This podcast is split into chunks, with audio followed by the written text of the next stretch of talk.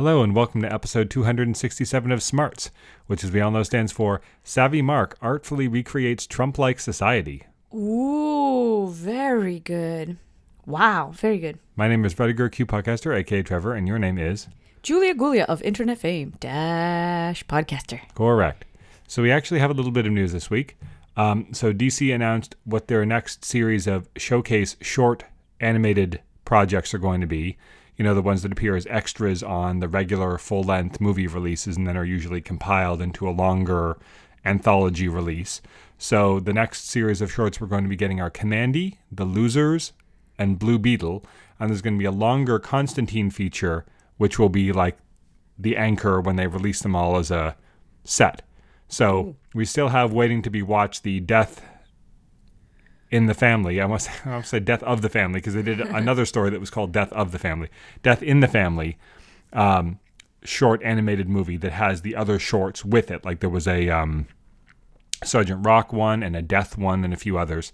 Uh, we still haven't watched that, but these are the next set they're going to be releasing. So I would imagine the Constantine one is probably going to be in the same sort of animated continuity as some of the other Constantine projects with with the Phil Bourassa designs and Matt Ryan doing the voice, but it could be something completely different. Um, but this will be the first time that Kamandi has been animated outside of Brave and the Bold. Mm-hmm. Um, Blue Beetle obviously has been in a few places. The Losers were referred to in the New Frontier animated movie, whereas in the comics they got the whole first book was all about the Losers. Um, but I don't think the Losers have ever been animated, so this will be a first for that also. We don't know anything about the cast or anything for these. It's just it's very preliminary, but these will be the next set of shorts we're getting. That's awesome. I'm very excited. And that's it for our news. Oh, okay. What was your comic of the week? I picked Future State Aquaman number one, mm-hmm. uh, featuring future versions of um, Andy, the daughter of Aquaman and Mira, and um, uh, what's his name? Jackson Hyde, who is Aqualad, but now here he's uh, Aquaman. And the framing device is so good. The flashback sequence to when he and Aqua Aqualass and she's like, "No, I'm Aqua Woman. you you stuff that patriarchal nonsense. I'm Aqua Woman, and I love it." Um, are working together, and then it's um, you know, you see what happens there. Horrifying. And and what is it about that family and losing limbs? Seriously. Um, but uh, yes, and then you see him trapped back to in the present, and he's realizing that the signs ha- that have been pointing all around him mean that he didn't he didn't fail in the flashbacks like he thought he did originally and it's just it's delicious. I really wanted to I, I i really wanted to read the next one right right away. So it's why it's my comic of the week. It's really a great first issue. Very good. What, what did you pick so i picked uh, as my acronym would would suggest future state superman versus imperious lex number one yes which is textbook Mark Russell socio-political commentary where Lex Love Luthor has set him. So this is a this is a very this is a concept straight out of the Silver Age. It was in the Silver Age comics where Lex Luthor, for a while, his status quo was that he left Earth and he was the leader of this planet Lexor, mm-hmm. which he had convinced that he was the hero and Superman was the villain. Mm-hmm. Um, and you've seen that name referenced here and there. For example, in Justice League Unlimited, in that episode with Captain Marvel, where he built his own city. Yeah. He called it Lexor City. The name pops up periodically.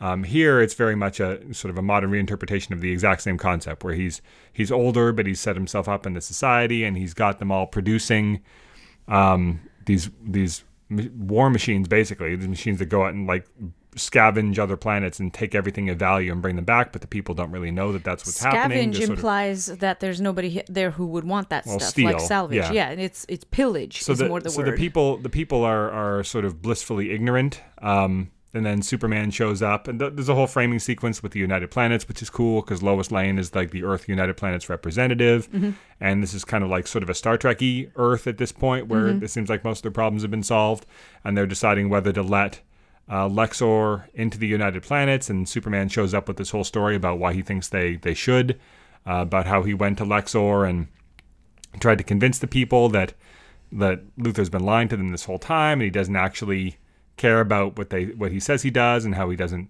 value the things that he says, and he's actually just about stealing stealing from people and and enriching himself and aggrandizing himself, but they don't want to hear it. And there's this whole sort of monologue, interior monologue he has about how he pities these people because they've they've invested so much of themselves in believing a falsehood, and it's very hard to disabuse people of that, and it's all very you know pointed and political as as his best stuff tends to be. Um, I thought it was like a, just a really great one-off issue. I didn't know Yeah. that this, as with most of these future state things, is like a is a two-parter essentially. Like I believe the Aquaman is going to be Yeah. in many others. Some of them are four-parters, like Next Batman is four parts, for example. Um, but a lot of them are two par- are two monthly parts because Future State is only lasting two uh, two months. So we're going to get one more um, one more issue of this storyline. But it's it was really good. It was, yeah. And the art was great too. I'm trying to remember who did the art. I want to say was it Steve Pugh? I can't remember, but the art was really great also. I remember, yeah. That was that was some nice artistic renderings of um future versions of Lois and Lex and the planet and everything else. Yeah, it was very creative. It was very good. And that's it. Yeah. So should we move on to your activity? I'm ready. So this week, uh, because of some stuff we're going to be talking about with WandaVision, I thought we would do a uh, a premiere installment in what could, if it, if you know, If it- you, if this takes if, off. if you respond to it well, we could obviously we could obviously get many many activities out of this, Okay. where we rate the recurring supporting MCU characters. Okay. So basically, what I did is I looked at um, recurring characters in the MCU movies who are obviously not the leads, nor are they what you would call Oh, like okay. nor nor nor hilarious. nor are they what you would call like the co-leads. So, So for- like Kat Dennings and Randall Park. well, sure, but I mean, for example, like obviously you could call Jane Foster a supporting character in the movies, but she is sort of like the female lead of the Thor movies. Yeah. So she's more of like a co-star, I would say, than a supporting character. you Right. know? Yeah. Um, and I stayed and I sort of stayed away from some of the ones that are maybe like a little too like you know it's kind of be kind of unfair to say Phil Coulson because he had like a whole TV series. You know, he was only had small roles in a few movies, but then he had a seven years of a TV series. you Yeah, know, so that's not quite the same. So the the five that I picked here, the five characters I picked are Darcy Lewis, Jimmy Woo, Heimdall, Maria Hill, and Happy Hogan. Oh my goodness. Um, I don't remember Happy Hogan. Hold on. Jon Favreau's character from the Iron Oh. Man Iron Man oh. movies and then the, Right, the right. Spider-Man movies also. Right. Honey, they all get fives. Are they all going to be five? I don't know what you're Okay, talking let's about. move into our shows now. Yeah. What about you? Do you want to expand on that a little bit? I mean, okay. So Do you want to rank them? Do you feel, or would that be like? no, no, that's evil. No, don't make me do your that. babies? Yes, right. It's baby choices. No, I'm not. I can't do that. I can't do that. That's crazy. No, they're all fine. even even even Heimdall, who I who I like, but even Heimdall would be up there with Happy yup. Hogan. Yup. Hmm.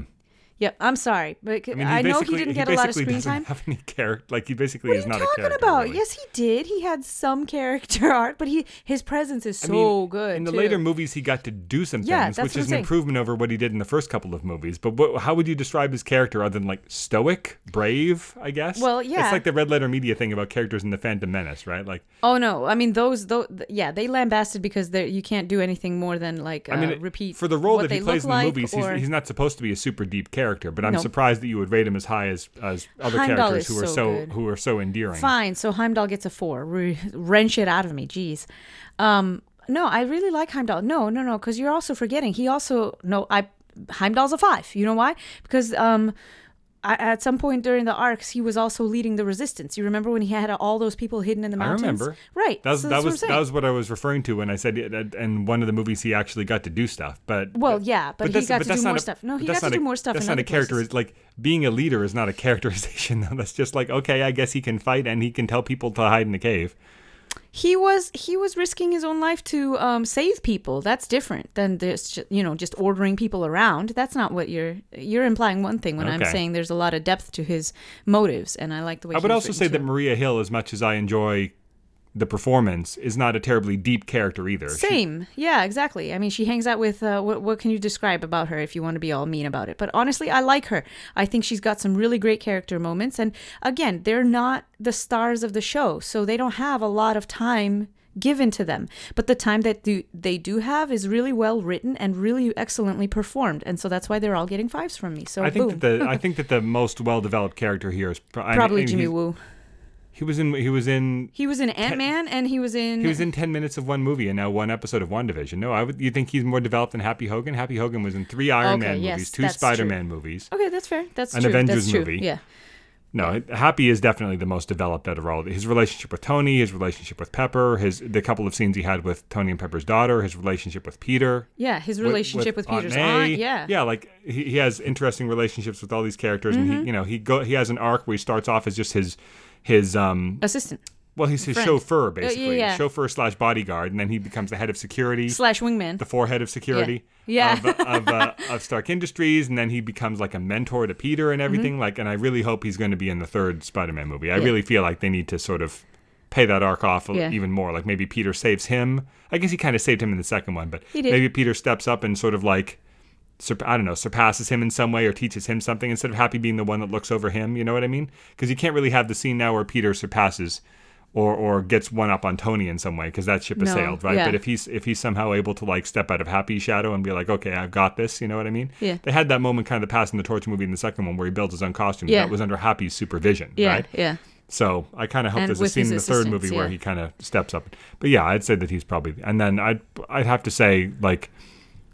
I don't know. Jimmy Woo has more character than Heimdall does. Yeah. Because just because of the of the role he had to play in those movies, he was sort of like the quirky character who had a lot of different sides to him. He's Right? so fun. He's so fun. He's so excellently wri- written. And again, like the performance, you can't say enough about it. Like, how would you, what notes could you give to make that performance any better? Like, there's no. well, but I'm not. I'm not. I wouldn't say necessarily to rate the rate the performances. I would agree with you that all. I mean, maybe Heimdall would But that a four, just contributes to the because maybe character, there's which is something- why I'm maybe there's something he could have done to make him a little bit more interesting in the performance, but maybe not. I don't know.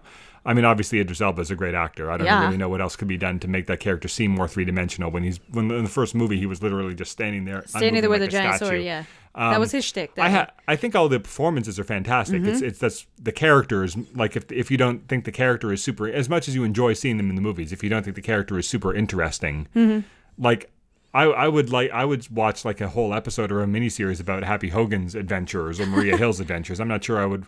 I mean, I would watch it, but I I'm would not sure I'd be, all of I would Are be as exciting about a series about Heimdall, for example. I mean, Why not? I mean- he's got the whole underground movement the thing. setting- He can he can teleport Well, between not anymore. realms. He doesn't. Well, now he's got a different kind of underground. Well, sure, that's going. fine. More emphasis on the underground, on the underground, less emphasis on the movement, if you know what I mean. Ouch. Um, Still, he can come back from that. You know comics, and you know if there's even if there's a body, you can you can. yeah, but back. you don't want to. You don't want to start bringing. They already kind of. Know, they already kind of worked their way around bringing Loki back. If you bring back all of the Asgardians who died, then it really undercuts some of the drama of those those last couple of movies where Thor gradually lost everyone he ever cared about and ends up like a complete wreck. Right. Yeah, let's not get into the whole Loki thing because if he wasn't okay, if, yeah. Anyway, But yeah, so you want to give all. You're going to give all these people five. every single one of them. All right. Well, maybe if we do another installment and we start start and getting down that, to like the D list hold on, characters. shout out, shout out to Doctor Cat as well.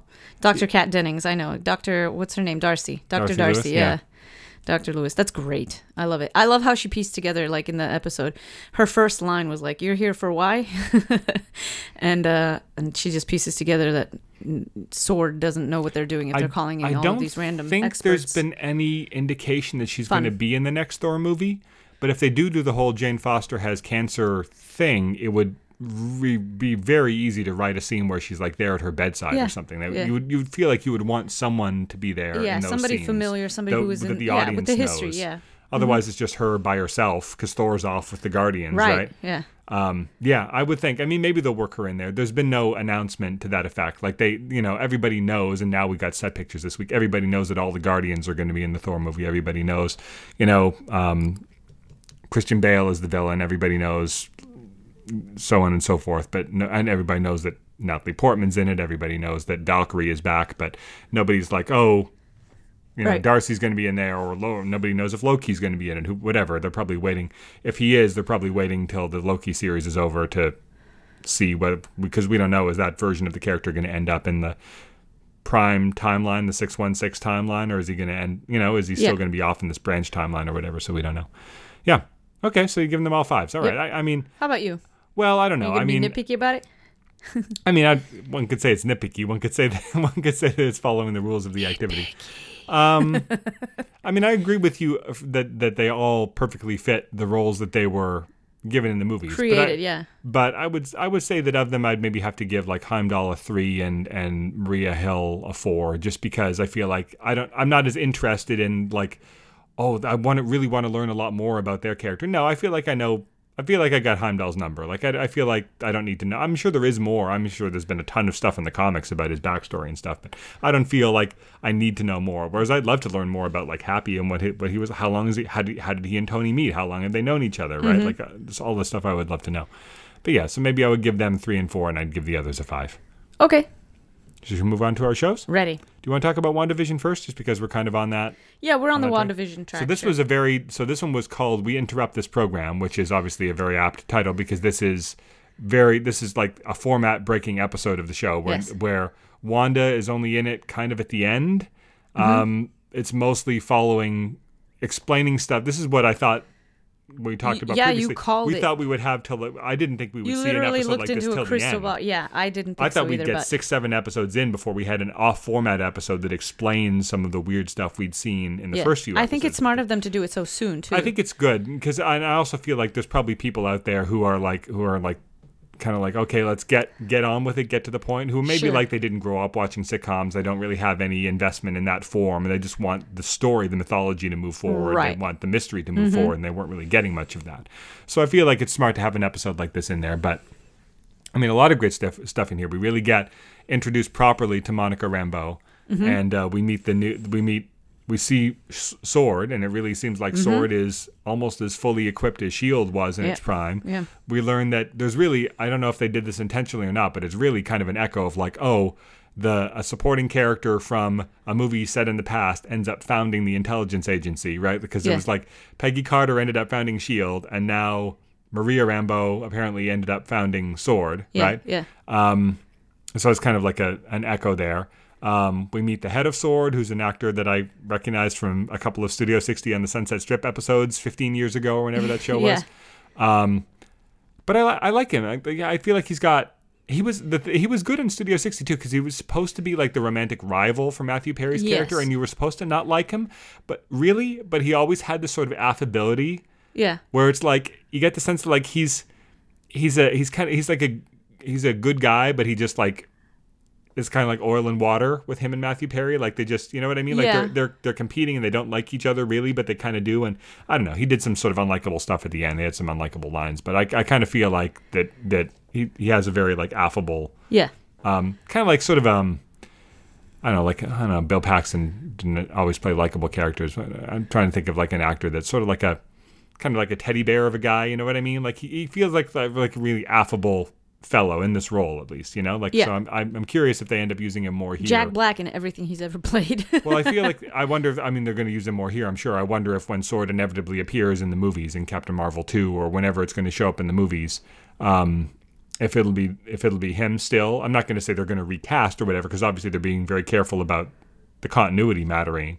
But I wonder if they're going to install someone that's a bit more of a like a movie star in that role for when Sword inevitably appears on the big screen. You know, whether they bump Monica up to be the new head of Sword or whether something you know because it's like he's no he's i like the actor and i think he's he's good in this role but he's not samuel l jackson you know what i mean like if you want sword to be a fixture in the movies you want like the the leader of sword but oh man you know they got that guy to play the head of the you know what i mean Yeah. so i wonder if they're gonna like maybe he'll die here or something i don't know right. Um, but we see a cool aftermath of the you know what i guess we're still calling the blip like we saw whenever we see here mm-hmm. when everybody comes back we're not really sure what we're seeing at first and, you know monica sort of like recorporealizes and i'm like is that is that the way they're doing her powers in this show? Because her power never involved like dematerializing or turning invisible or anything and then you kind of she walks out of the hospital room and you kind of slowly realize what's happening as more people appear and you hear like the overheard dialogue people talking over each other. You sort of understand what you're seeing. Yep. Um, we see scenes that sort of from the other angle that we saw before, like the drone that was sent into the city or the guy in the hazmat suit that went up through the sewers, kind of like we predicted. Um, we see how she ended up in the city. Uh, we see that they bring in, like we've been talking about, Darcy Lewis and a bunch of other experts to sort of Try to figure try out figure what's, out what's going on. Yeah. She's there to be like the astrophysicist, and other people are from other disciplines. We get a lot of really fourth wall Breaking. meta Yeah, jokes yeah. where she and Jimmy Woo are watching the broadcast, and they're like, "So wait, like they made a sitcom about two Avengers? yeah. what a weird idea!" You know. Yeah. Um, and Jimmy Woo's got his like conspiracy Theory theory, board, board, where he's like, "Is it the scrolls? What's up with these all these symbols? Like, is Vision alive or not? Like all the things that the fans are wondering." Yep. they Um, basically pulled it from the Reddit. And I think they must have known that the that like we talked about in episode one, like you know when you make a series like this that the, you're inviting fans, and you know when you roll it out weekly, Yep. that the fans are you're inviting all this rampant speculation and th- uh, crazy like conspiracy theory, you know, strings on boards with push pins, Yep. stuff like now hold you know, hold on here, you know, the Rand Corporation. Yep. In Yep. association with the reverse vampires, right? Yes. Um, so we they got all that in there. There's I'm trying to think like not not a lot. I suppose you could say not a lot really happens here. We're sort of introduced, or in you know Darcy and Jimmy's case, like reintroduced to various characters. But we kind of get it does kind of raise the stakes. Also, really, I guess you could say the development we see is at the end we see a more complete version of what happened when Monica was ejected from there. Yes. and we definitely get to see. I've been seeing people say that Elizabeth, Olsen's performance in that in that moment was great because Yeah. she sort of goes full on villain. Yep. She ejects her from there. Vision comes in. We sort of see him out of focus in the background, and you're like, he looks something weird. And then she turns around, and he's like zombie ghost- Vision with yeah. like the friggin' hole in his forehead where Thanos ripped out the stone, and he's all desaturated and everything. Mm-hmm. And then she like shakes it off, and he looks normal again. yeah.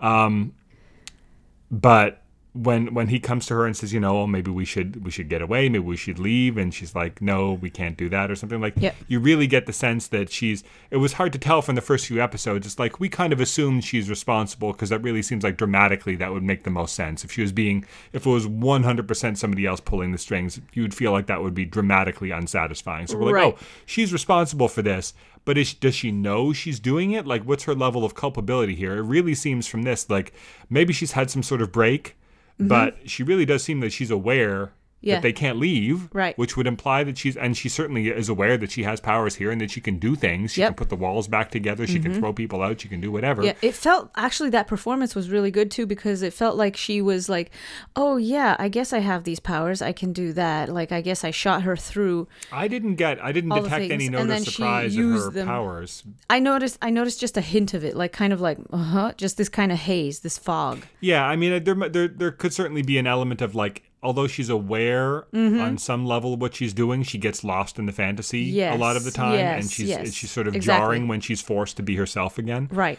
Yeah. Because yeah, I mean, there was that moment in the last episode where Monica mentioned her brother, and she w- there was a moment of like look on her face where she's like.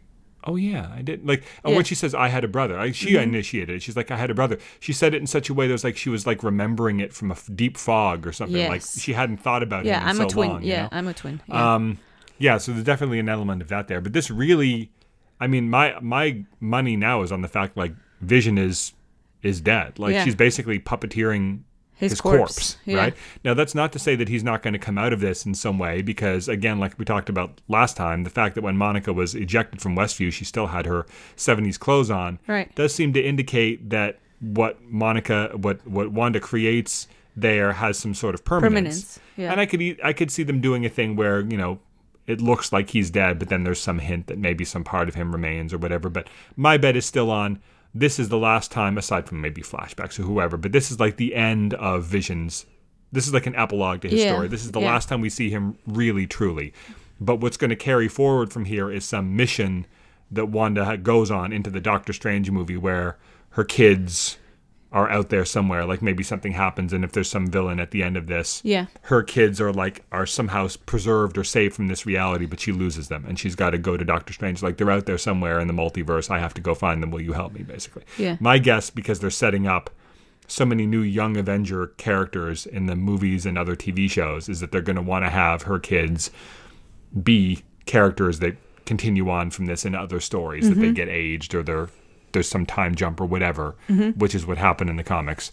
Um, that that is going to be that you know Wanda's mental state, some some form of closure she gets here, is going to be one thing that this accomplishes in terms of like its role in the broader universe, and and putting her kids out there as characters to be used later is going to be another, and sending her off to the the Doctor Strange movie. So, my my bet is still on Vision. Vision dies or is confirmed to no longer be alive. He gets a proper goodbye, perhaps with Wanda. Maybe he even has to. Although maybe it would be too much of the way that he died in Infinity War. But he he kind of has to be the one to say to her or force her to let him go. You yeah.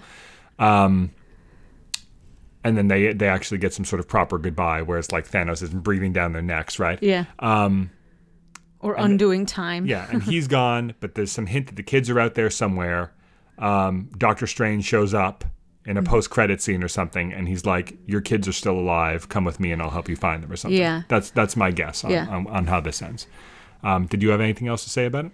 No, I mean we we talked about this a lot off mic, and basically those are the key points as well. I mean, I really enjoyed I enjoyed the episode very very much. Um, I don't have anything to add because I think you you hit all the highlights.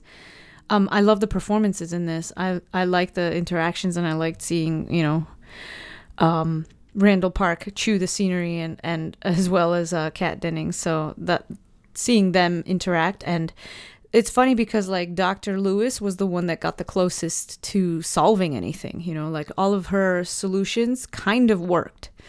But uh, it seems I think the censorship element is even more Yeah, interesting. I've seen people speculate: is yeah. Wanda somehow censoring the broadcast, or th- there's also speculation that maybe because we don't really. I mean, we kind of we kind I of I feel like we see more during the actual episodes. well, we do. Than yeah, We- than like, they the- were the- seeing. There were in the, there were scenes. the sword pit. Yeah. There were scenes where someone broke character or Uh-huh. she rewound time, and those aren't in the broadcast that Darcy and Jimmy are seeing. Yep. So there is the so that's the thing is that we don't really understand like we we kind of buy it because it's the premise of the show. Yeah. But we don't really uh, know why there is any kind of broadcast. Certainly it doesn't seem like anything Wanda is in do is doing like why would it be in her interest to broadcast what's happening in there?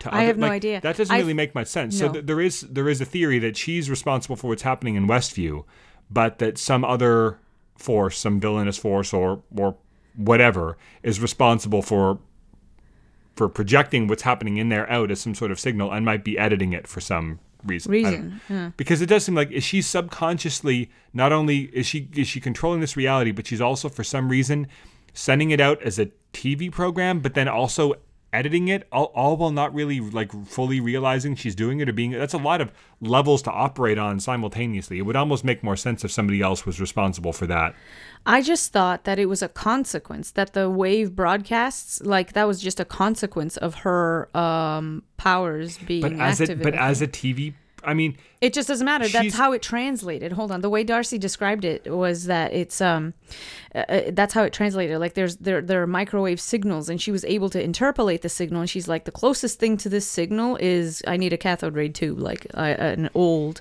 old timey TV. She goes, Yeah, not not I mean. I Yeah. guess I guess if she is, I guess I didn't guess think it was possible. subconscious, yeah. it just doesn't seem like it just doesn't seem like. I mean, maybe it's just comic book science, but that whatever you know reality altering powers she's using are are operating on the exact same wavelength as an old time TV broadcast. Like that's awfully coincidental. Of all the things, like they mentioned, they mentioned that they're picking up this level of background cosmic radiation, Well, which I saw people make sense because her powers came from one of the stones. Yes. and the stones were there at the formation of the universe, so Don't it would be part that of like the background cosmic old timey TVs used to uh, emit a certain degree of radiation. So I mean that's that's within the realm of possibility. Yeah, but the- and not only that, but you're implying that it's just one channel that it's on, and and uh, they, the, like radio frequencies, you can have any number of radio frequencies, and, and that's just happens there's to be one that sorts, can be picked up by a TV. There's all sorts of background radiation and all sorts of things that are sending out signals. But it, but the the TV or the you know old timey broadcast TV worked on a signal which was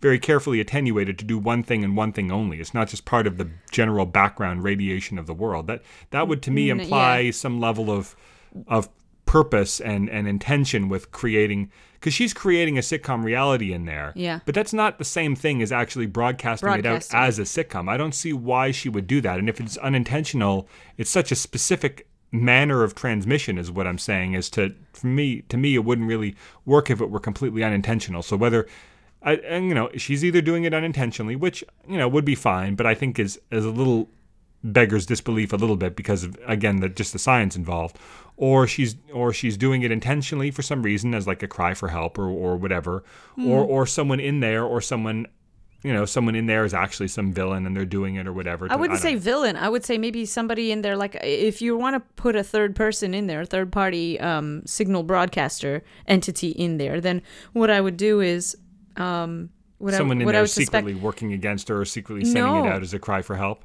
yeah, like an SOS. Yeah, I somebody with enough ham radio savvy put together. I thought of that too, but it does seem like un- unless she's unless she's distracted mentally, she's got a pretty tight grip on what people there are doing. Yeah, even in scenes where she's not there with them, it seems like they're still staying in character unless she's distracted. So the idea that someone might be, you know, might assemble some transmission device or whatever without her knowing doesn't really seem like it fits the facts that we've been presented with. That- the only reason, why- the only reason why I say villain and not like some secret agent or something working inside there is because I'm still assuming there's going to be some villain that she has to fight at the end. If I'm wrong about that, then maybe it's not a villain, but I'm assuming there's still going to be some. I think this is just about her grief.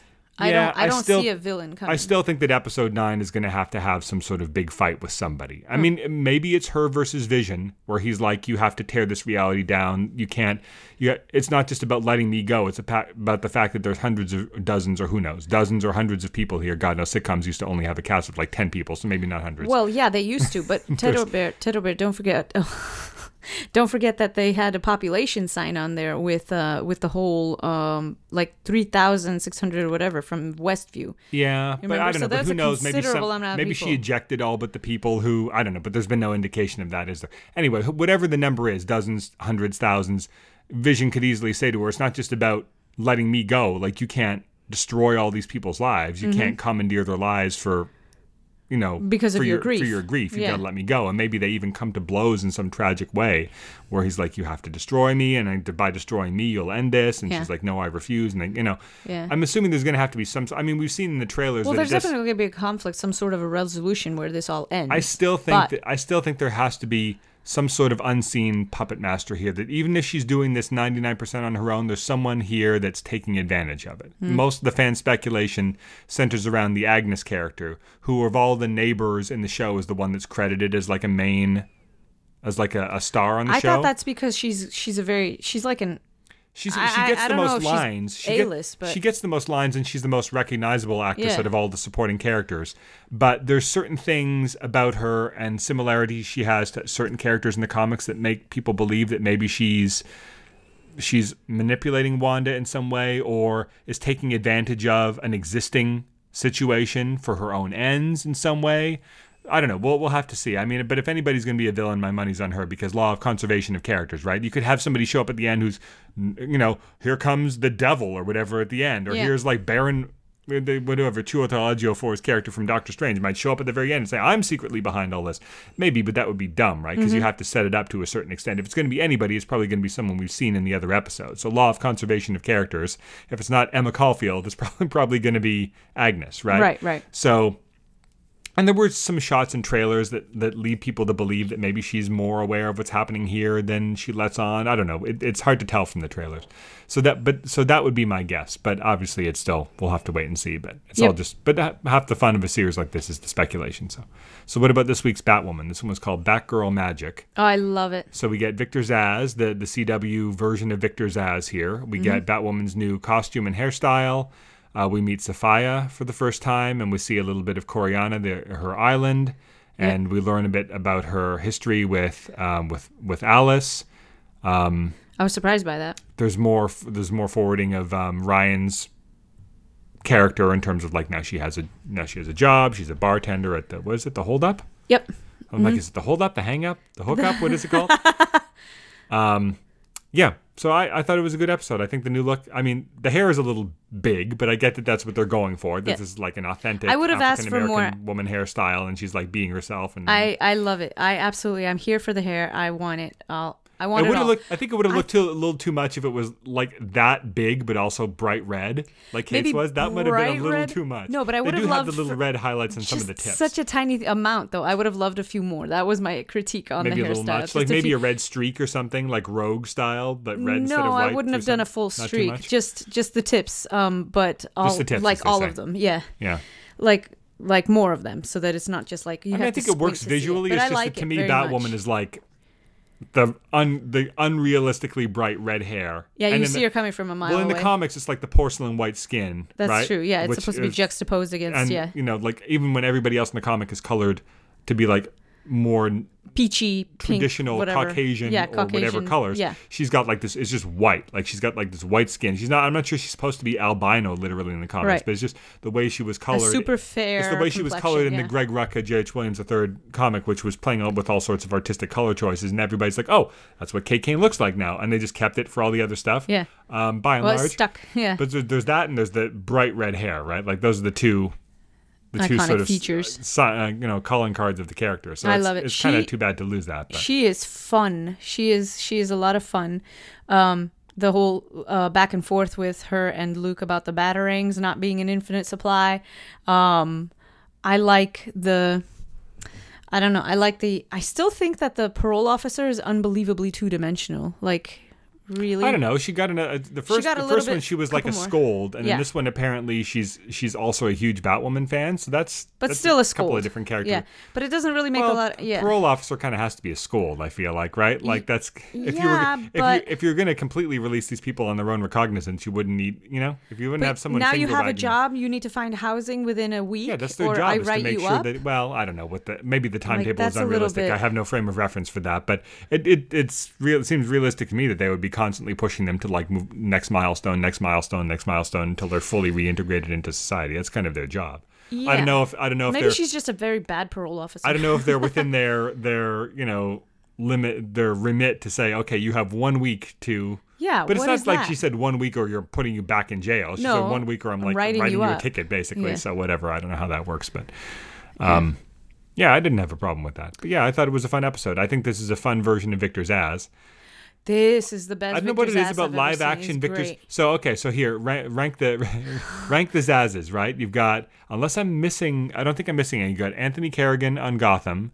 You've got this guy, Uh-huh. and then you've got the guy from uh, the the Birds of Prey movie, Uh, right? You and yeah. McGregor's right hand man Oh yeah, yeah, him. Uh, no, he's with at the, the, bleach bottom. blonde hair. That- Yeah, I that, was. Zsasz, right? That was Am I Zsasz. not misremembering? That was supposed to be Zsasz. Nope, that was supposed to be Zsasz. Um, I'm not a fan of his. Um, He was he was he served his He- purpose in that movie. He was super yes, creepy. Yes, he was creepy. but he did what he was He told. didn't feel quite as threatening as Zsasz. I feel like that was a bad creative choice. Not, I don't blame the actor for that, but Actually, I do. Zsasz was in was in Batman Begins for five seconds too. I think there was a courtroom scene and like, oh, there's Victor Zsasz, and that was it. Like he was mentioned Begins? by name. Yeah, he was mentioned by name. In courtroom scene Oh, as some enforcer for um, uh, well, we didn't get out of Eric Roberts' character. I forget. so what it is. so very memorable. Yeah, Yeah. memorable performance. Um, so no, but I um no, I like this one the best. I think I love. this is the most. I love the. Gotham one, like because he was just so fun Yeah, and I- ridiculous. we- because we- that yeah. show is fun and ridiculous. We used to talk about this when we would like rate the versions of like rate the Lex. Luthers or rate the whatever's. Like I feel like I like that performance more, but this is more Victor Zsasz like, Yes. Mm-hmm. right? Like this guy has got the right balance of like. I mean, I guess the version in the comics to mine, I feel like I haven't really read as as I as you know prominent a Batman villain as he is. I feel like I haven't really read that many Victor Zsasz stories, stories, like yeah. none like definitive ones. Right. Um, there, but I feel like the all the live action versions kind of play up that not I want to say camp a little bit, but they make him a little like winky, like a little arch. Like this version is definitely like that too. You know, like he's having fun with what he does. Mm-hmm. Yes. In the comics, he always seems so self serious. At least that's the image of him I have in my mind. You know. I don't know. Um, You'd know like, better he doesn't take do. as much. He takes any. pleasure in what he does, but in more of like a twisted, like, like s- sexual pain way. Mm-hmm. Not so much like, oh, I enjoy like making jokes and like threatening people and stuff. Like he's he always seems like so so serious in the comics. Maybe I'm maybe I'm just maybe I just haven't read enough Zsasz stories, Yeah. but. You know, if there's that version on one end, and then like the Anthony Carrigan Gotham version on the other end, who didn't really use knives, didn't cut himself, to my recollection, he was all about guns. Like he always wanted, he was like strapped down with as many guns as he can get yes, from he was whoever. playing- right? yeah. yeah. That version of the character was a, was a lot of. This one is sort of like halfway in the in the middle for me. So I feel Yeah. like it's a good compromise. Like if you're gonna like on this show, eh, you know, to have him be like a super creepy, scary serial killer character. Yeah. I, I mean, that's maybe too much for this kind of Well, show. It's he's not a really what hitman. the I show wouldn't is going say for serial killer because he doesn't do yeah, it for they're pleasure. usually He does it for too, money. aren't they? Yeah. Like the Gotham hitman. version was a hitman too. In the comics, he's not a hitman; he's a serial killer. Oh. I wonder oh. why the show. I wonder why they keep making him hitman. You're right. Yeah. I guess it's just the. I guess for what they wanted to use him for here, it made more sense to have him be part of like a plan as opposed to just yeah. being some free agent running around committing chaos. You know. I think they maybe adopted like the update that the hitman is a better uh, explanation for him and a better motivation too. Because if he's like, hmm, I mean, we've already got Alice as being a crazy serial killer. You know, like Alice is enough, and but Yeah, but even Alice has got a crew and a plan yeah, and yeah. people she works with and That's like true. connections and resources somehow. Uh, you know, you don't necessarily want everybody to have the same modus operandi. If there was one person who was like a scary loose cannon who would show like a wild card who would show up when you least expected it, cutting people up or whatever, and you know, like a creepy guy in the shadows, like a you know, like Mm-hmm. a Friday the Thirteenth kind of thing, you know. That would be something these shows haven't really done before, but we have no shortage of like hired guns on these shows, right? true, So I don't know, but but I thought I but I really liked. I thought he did a good job. He was I great. thought that the first scene with him was very effective. Um, I did th- feel like he got punked pretty well. It's like, okay, he's got Ryan dead to rights, and then she extends her bow staff and knocks I him thought out. it was a nice callback because It was, he a- was yeah. It was a. I got it. I got that it was a callback, Okay. but it doesn't mean it can't also be a little cheap. That she's like, oh, I'm gonna clock him in the side of my head with a bow, and he's instantly unconscious. It's like, That's full force. You've never seen one of those get extended. yeah, there's Good there's lord. there's realism, and then there's dramatic weight. Like it's like they've been building him up for the whole episode, and then like conk, he's out. Like they didn't even have much of a knockdown drag out fight, really. Well, there was a nasty fight. What are you talking Yeah, about? And lasted like- knives. are you lasted like kidding? knife seconds. fighting is really hard. And not only that, but you should talk to a stunt performer because, oh my God, knife fighting, that's ridiculously dangerous to do. Uh, that's like the most dangerous thing. They, yeah, anyway.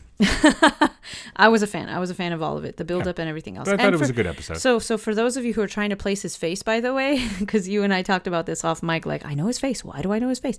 He was in like one of the first few episodes of of Daredevil. Um, specifically, that's where I remember him from, and he was in that episode where Matt Murdock is fighting a guy in the rain, and it's like before oh, he the to- episode where he where he was wearing a mask and fought a guy in the rain or a hallway. I remember that episode. Okay, laugh, laugh, laugh. No, before he got his costume. So this was like when Daredevil was first becoming a thing, and this is the first time that he hears Wilson Fisk's name, and it's from this guy. I can't remember the circumstances that led us to finding this guy, but he he committed a murder because Fisk forced him to, and now that he revealed Wilson Fisk's name, he was gonna get like all of this revenge rained down on him, and so he, at the end of the fight, when he realizes what he had done, um, he slams his own face through a. a busted steel pipe. It was it was gory. It was gross. It was horrifying. It was. it well, was we've great. all done that. I mean, that's just the case of the Mondays. okay. but yeah. Anyway, so if you're looking to place his face, that's where it's from. He also apparently was in two or three episodes of Gotham, ironically, but not as, yeah, but not I don't remember. ass. Yeah, I don't remember. I don't remember him from that. Um, I don't know. Well, that show did have a lot of characters. It really did. It really did. Um, but anyway, yeah, what else? Um, and yeah, I mean, we've got some serious Batgirl magic going on, and I love that it's an illusion. To for those of you who are not in the know, do you know the term Black Girl Magic? oh, Like you've heard about that? maybe. That's what it's an illusion Yeah, I to. didn't- I didn't you're you're you're so white. um, I'm like, yeah, why would they say Batgirl instead of Batwoman, and why would it be two words? But it's, it's a reference that I didn't get. Yeah, it was. It, that's what it's a callback to, a reference to, and um, definitely it's wonderful because that's that's so much of what the representation about this show is all about is showing black women in positions of power and strength and ability and agility and comedy and humanity and all of the wonderful things that all humans are. It's not been shown for black people and black women in general um, and it's nice to see that here and that's why they sort of you know hung a lantern on it with the batgirl magic. I didn't realize it was the name of the episode. I thought it was just the name of the article and i was like oh i get it. I see you. But uh, nice nice. I love it. Thumbs up. Thumbs up. Um anyway yeah i really love this episode and i can't wait to uh, see more. I really am enjoying this show. And kate might be alive and at some point return in the future. So that's interesting based on what Safiyah teased I'm surprised that they're making as big a deal about that. yeah so early they too are? yeah me because too unless they know something we don't, like I, I can't imagine they're going to entice Ruby Rose, nor would they necessarily even want to. I mean, who knows how you know what how how acrimonious things were behind the scenes. Yeah. Who's to say they even would even want her back for a cameo? But by by by dangling it in front of people so prominently so soon, they really seem like they're setting themselves up for that. And if we don't see her sometime this season, I, it's I think there's a lot of people are going to feel like they were like they were let on for nothing. right So unless they do have some secret guest appearance planned for later this year, I don't. I can't imagine. I, I don't really understand why they'd be doing it this way. I mean, I thought they'd left it the first couple of episodes like there's no evidence that she's dead, and you know crazy stuff happens in this universe all the time, but there's no sign that she's alive, and so everybody's going to kind of gradually, you know, some faster than others, but everybody's going to kind of have to gradually move on with their lives. Yep. And then maybe like at the end of the season or the halfway point or something, there's some, you know, the characters start to get some inkling that maybe she's out there, but maybe she's out there and she doesn't want to be found, and so it might be years, before, if, if ever, before we see her again. Yada yada yada. yep Um, but instead of early on, they're like, you know, but it could be. I mean, Safiyah could be lying. Who knows? You know, uh, they could. There's any number of ways they could write it that don't end with her showing up or being conclusively shown to be alive. yeah Um, but Yeah. by but by dangling it in front of the viewers, so much, you you really feel like you're inviting that sort of anticipation. So who knows? It's true. Yeah. Well, continues to be a great show. Is that it? Mm-hmm. All right. So if you want to reach out, we have an email address, mailbag at smartspodcast.com. Our Twitter handle is at smartspodcast. On Facebook, it's facebook.com slash smartspodcast. And our website is www.smartspodcast.com. How about a funny sound for us? I don't have one. Um, how about Ooh. batarang?